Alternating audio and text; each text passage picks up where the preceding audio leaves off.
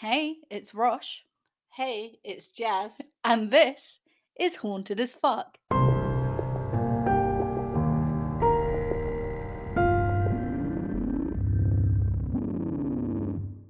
Hi, Mama. Happy birthday. Hi, Rosh.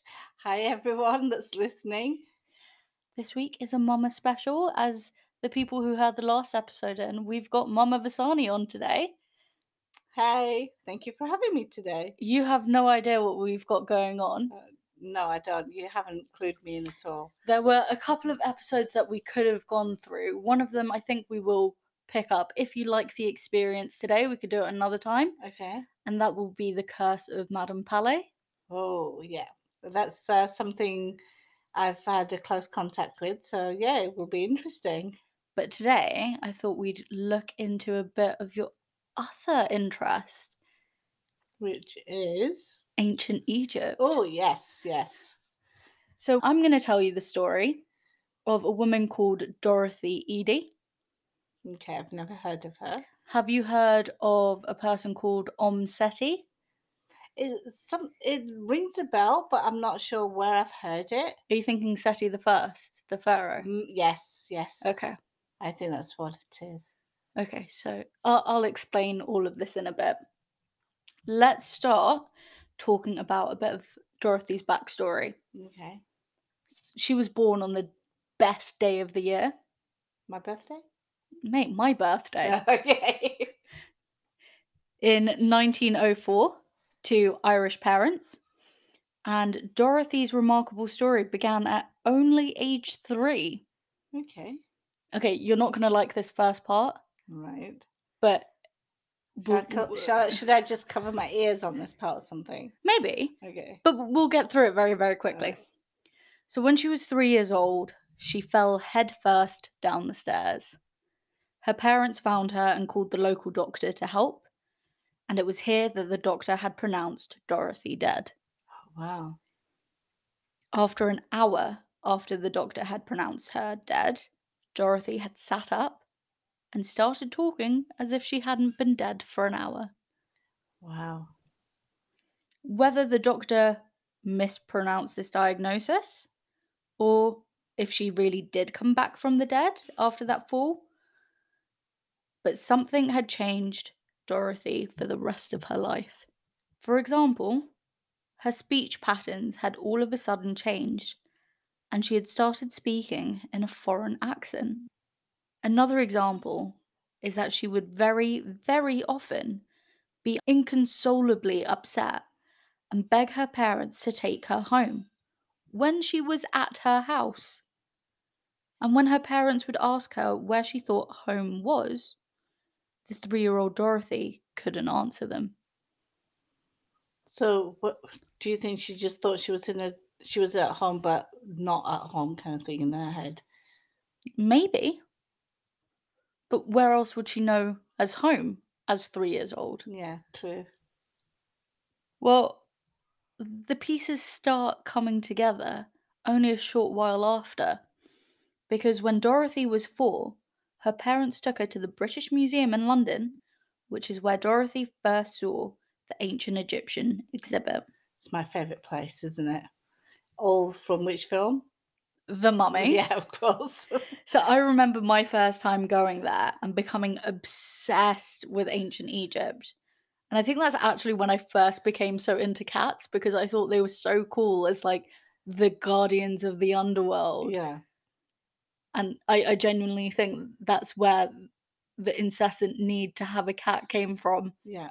But you always wanted a black cat, and I would say no to a black cat. Yeah. Yeah. I It might be that might be one do you know what this why. this should have been the signs all along that I was going to turn out the way I was. I love the witchiness. All the dark parts of it. I know. Bring out 11 year old goth Rosh again. yes, I don't think so.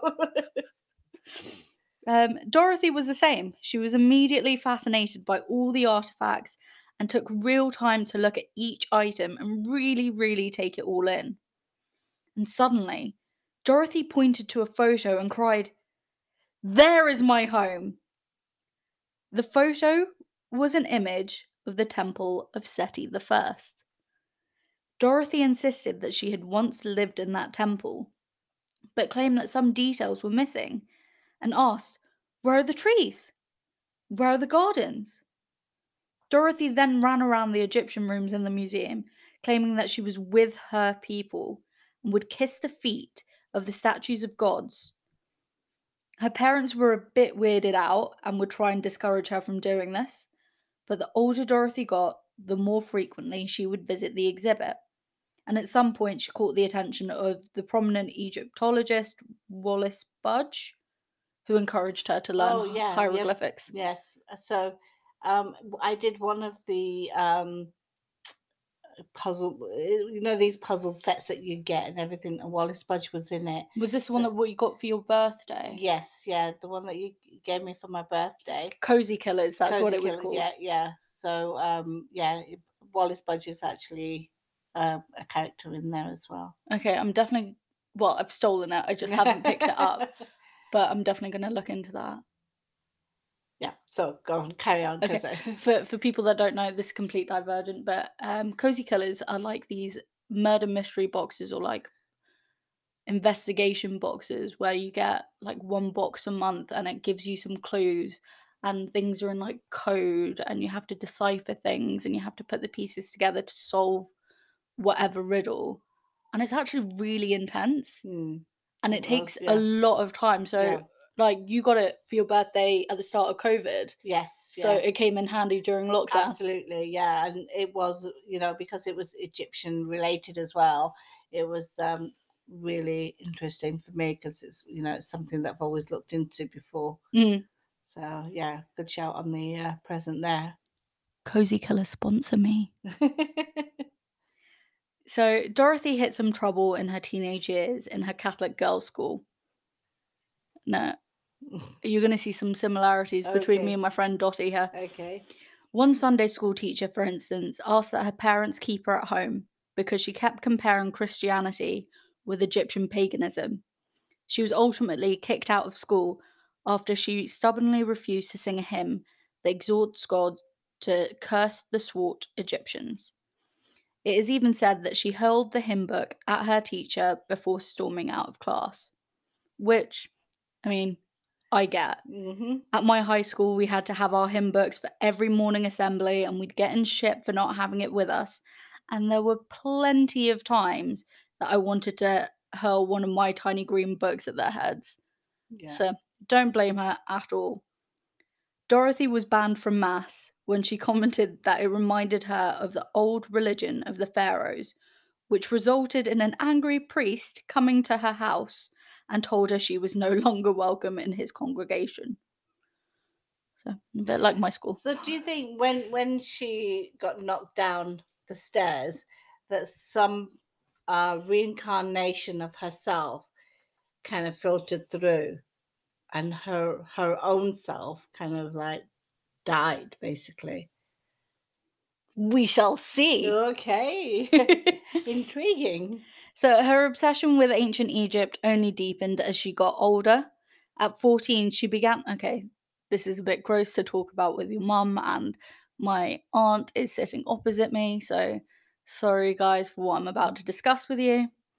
At 14, she began to describe her sexual relationship with Seti I, claiming to have been his lover in her past life.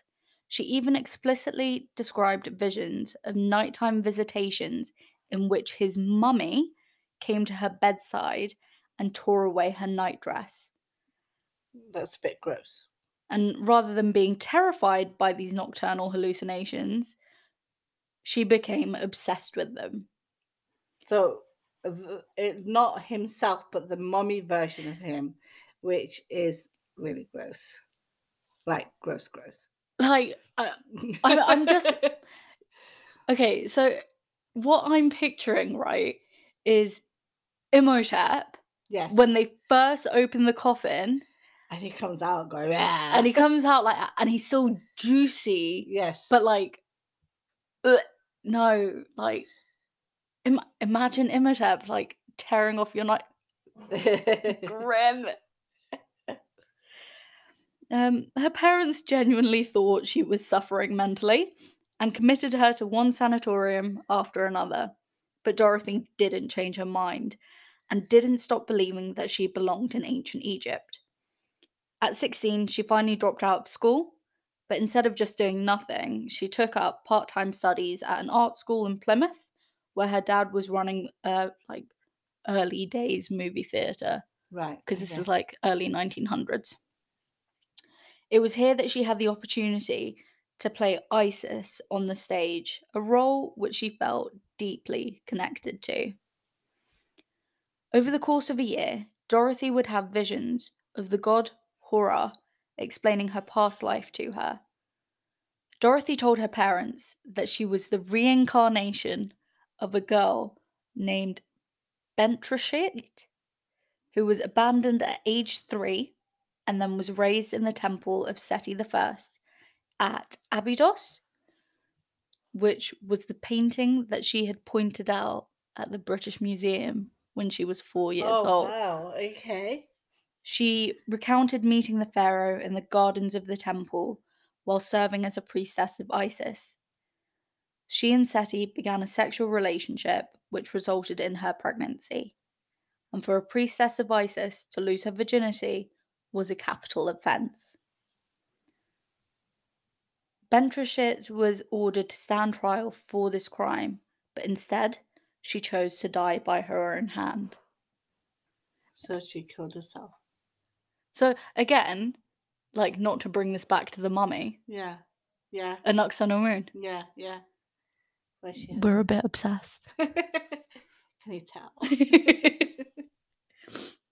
The next pivotal phase came at age 27 when she began writing for an Egyptian magazine in London. This is where she met Imam Abdel Magid, who she eventually married. They moved to Cairo together and had a son who she named Seti after her ancient lover. Hmm. Like, I'm so sure her husband was thrilled to pieces with that. Yeah. After that, she adopted the new name of Omm Seti, which is Arabic for Mother of Seti. Unfortunately, after only two years of marriage, Omm Seti and Imam broke up and he moved to Iraq. Omm Seti didn't seem overly fussed about their split and chose to stay behind in Cairo with her young son and began working at the National Department of Antiquities as a draftswoman. During her career there, she published many articles and books that are still widely admired. I think she married her dude just so she had an excuse to move to Egypt. Yeah. I Personal so. opinion. Yeah. Yeah. And that's why she wasn't massively fussed when they broke up. And she's like, okay, cool. I don't need to go back to London that I've known my entire life with my family, my friends. Yeah. I'm just going to stay in Egypt. Yeah. I think that's where she thought her home was anyway. Yeah. Where she felt most comfortable. Yeah. In her 50s, Omm Seti was suddenly given the opportunity to work alongside excavators in Abydos.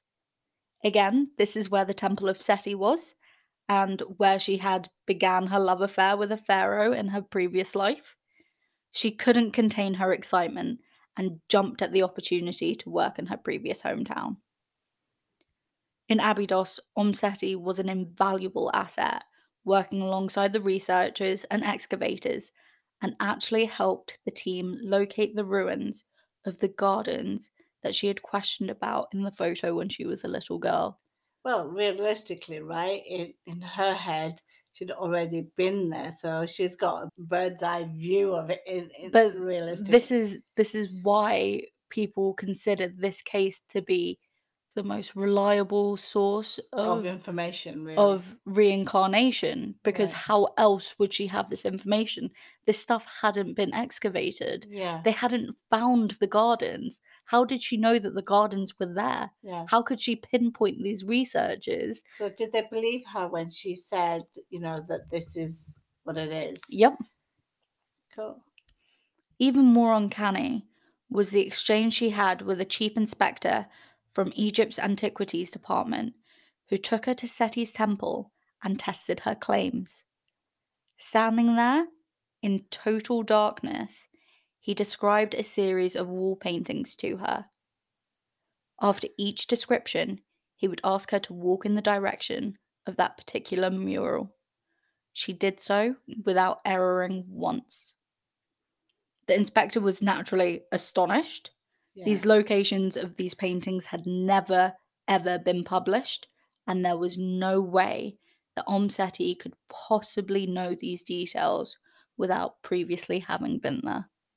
Amazing. Omm Seti remained in Abydos for the rest of her life and truly felt at peace and at home there. In 1981, she was featured in a National Geographic documentary entitled Egypt Quest for Eternity. Unfortunately, in the same year, at the age of 77, Omm Seti passed away.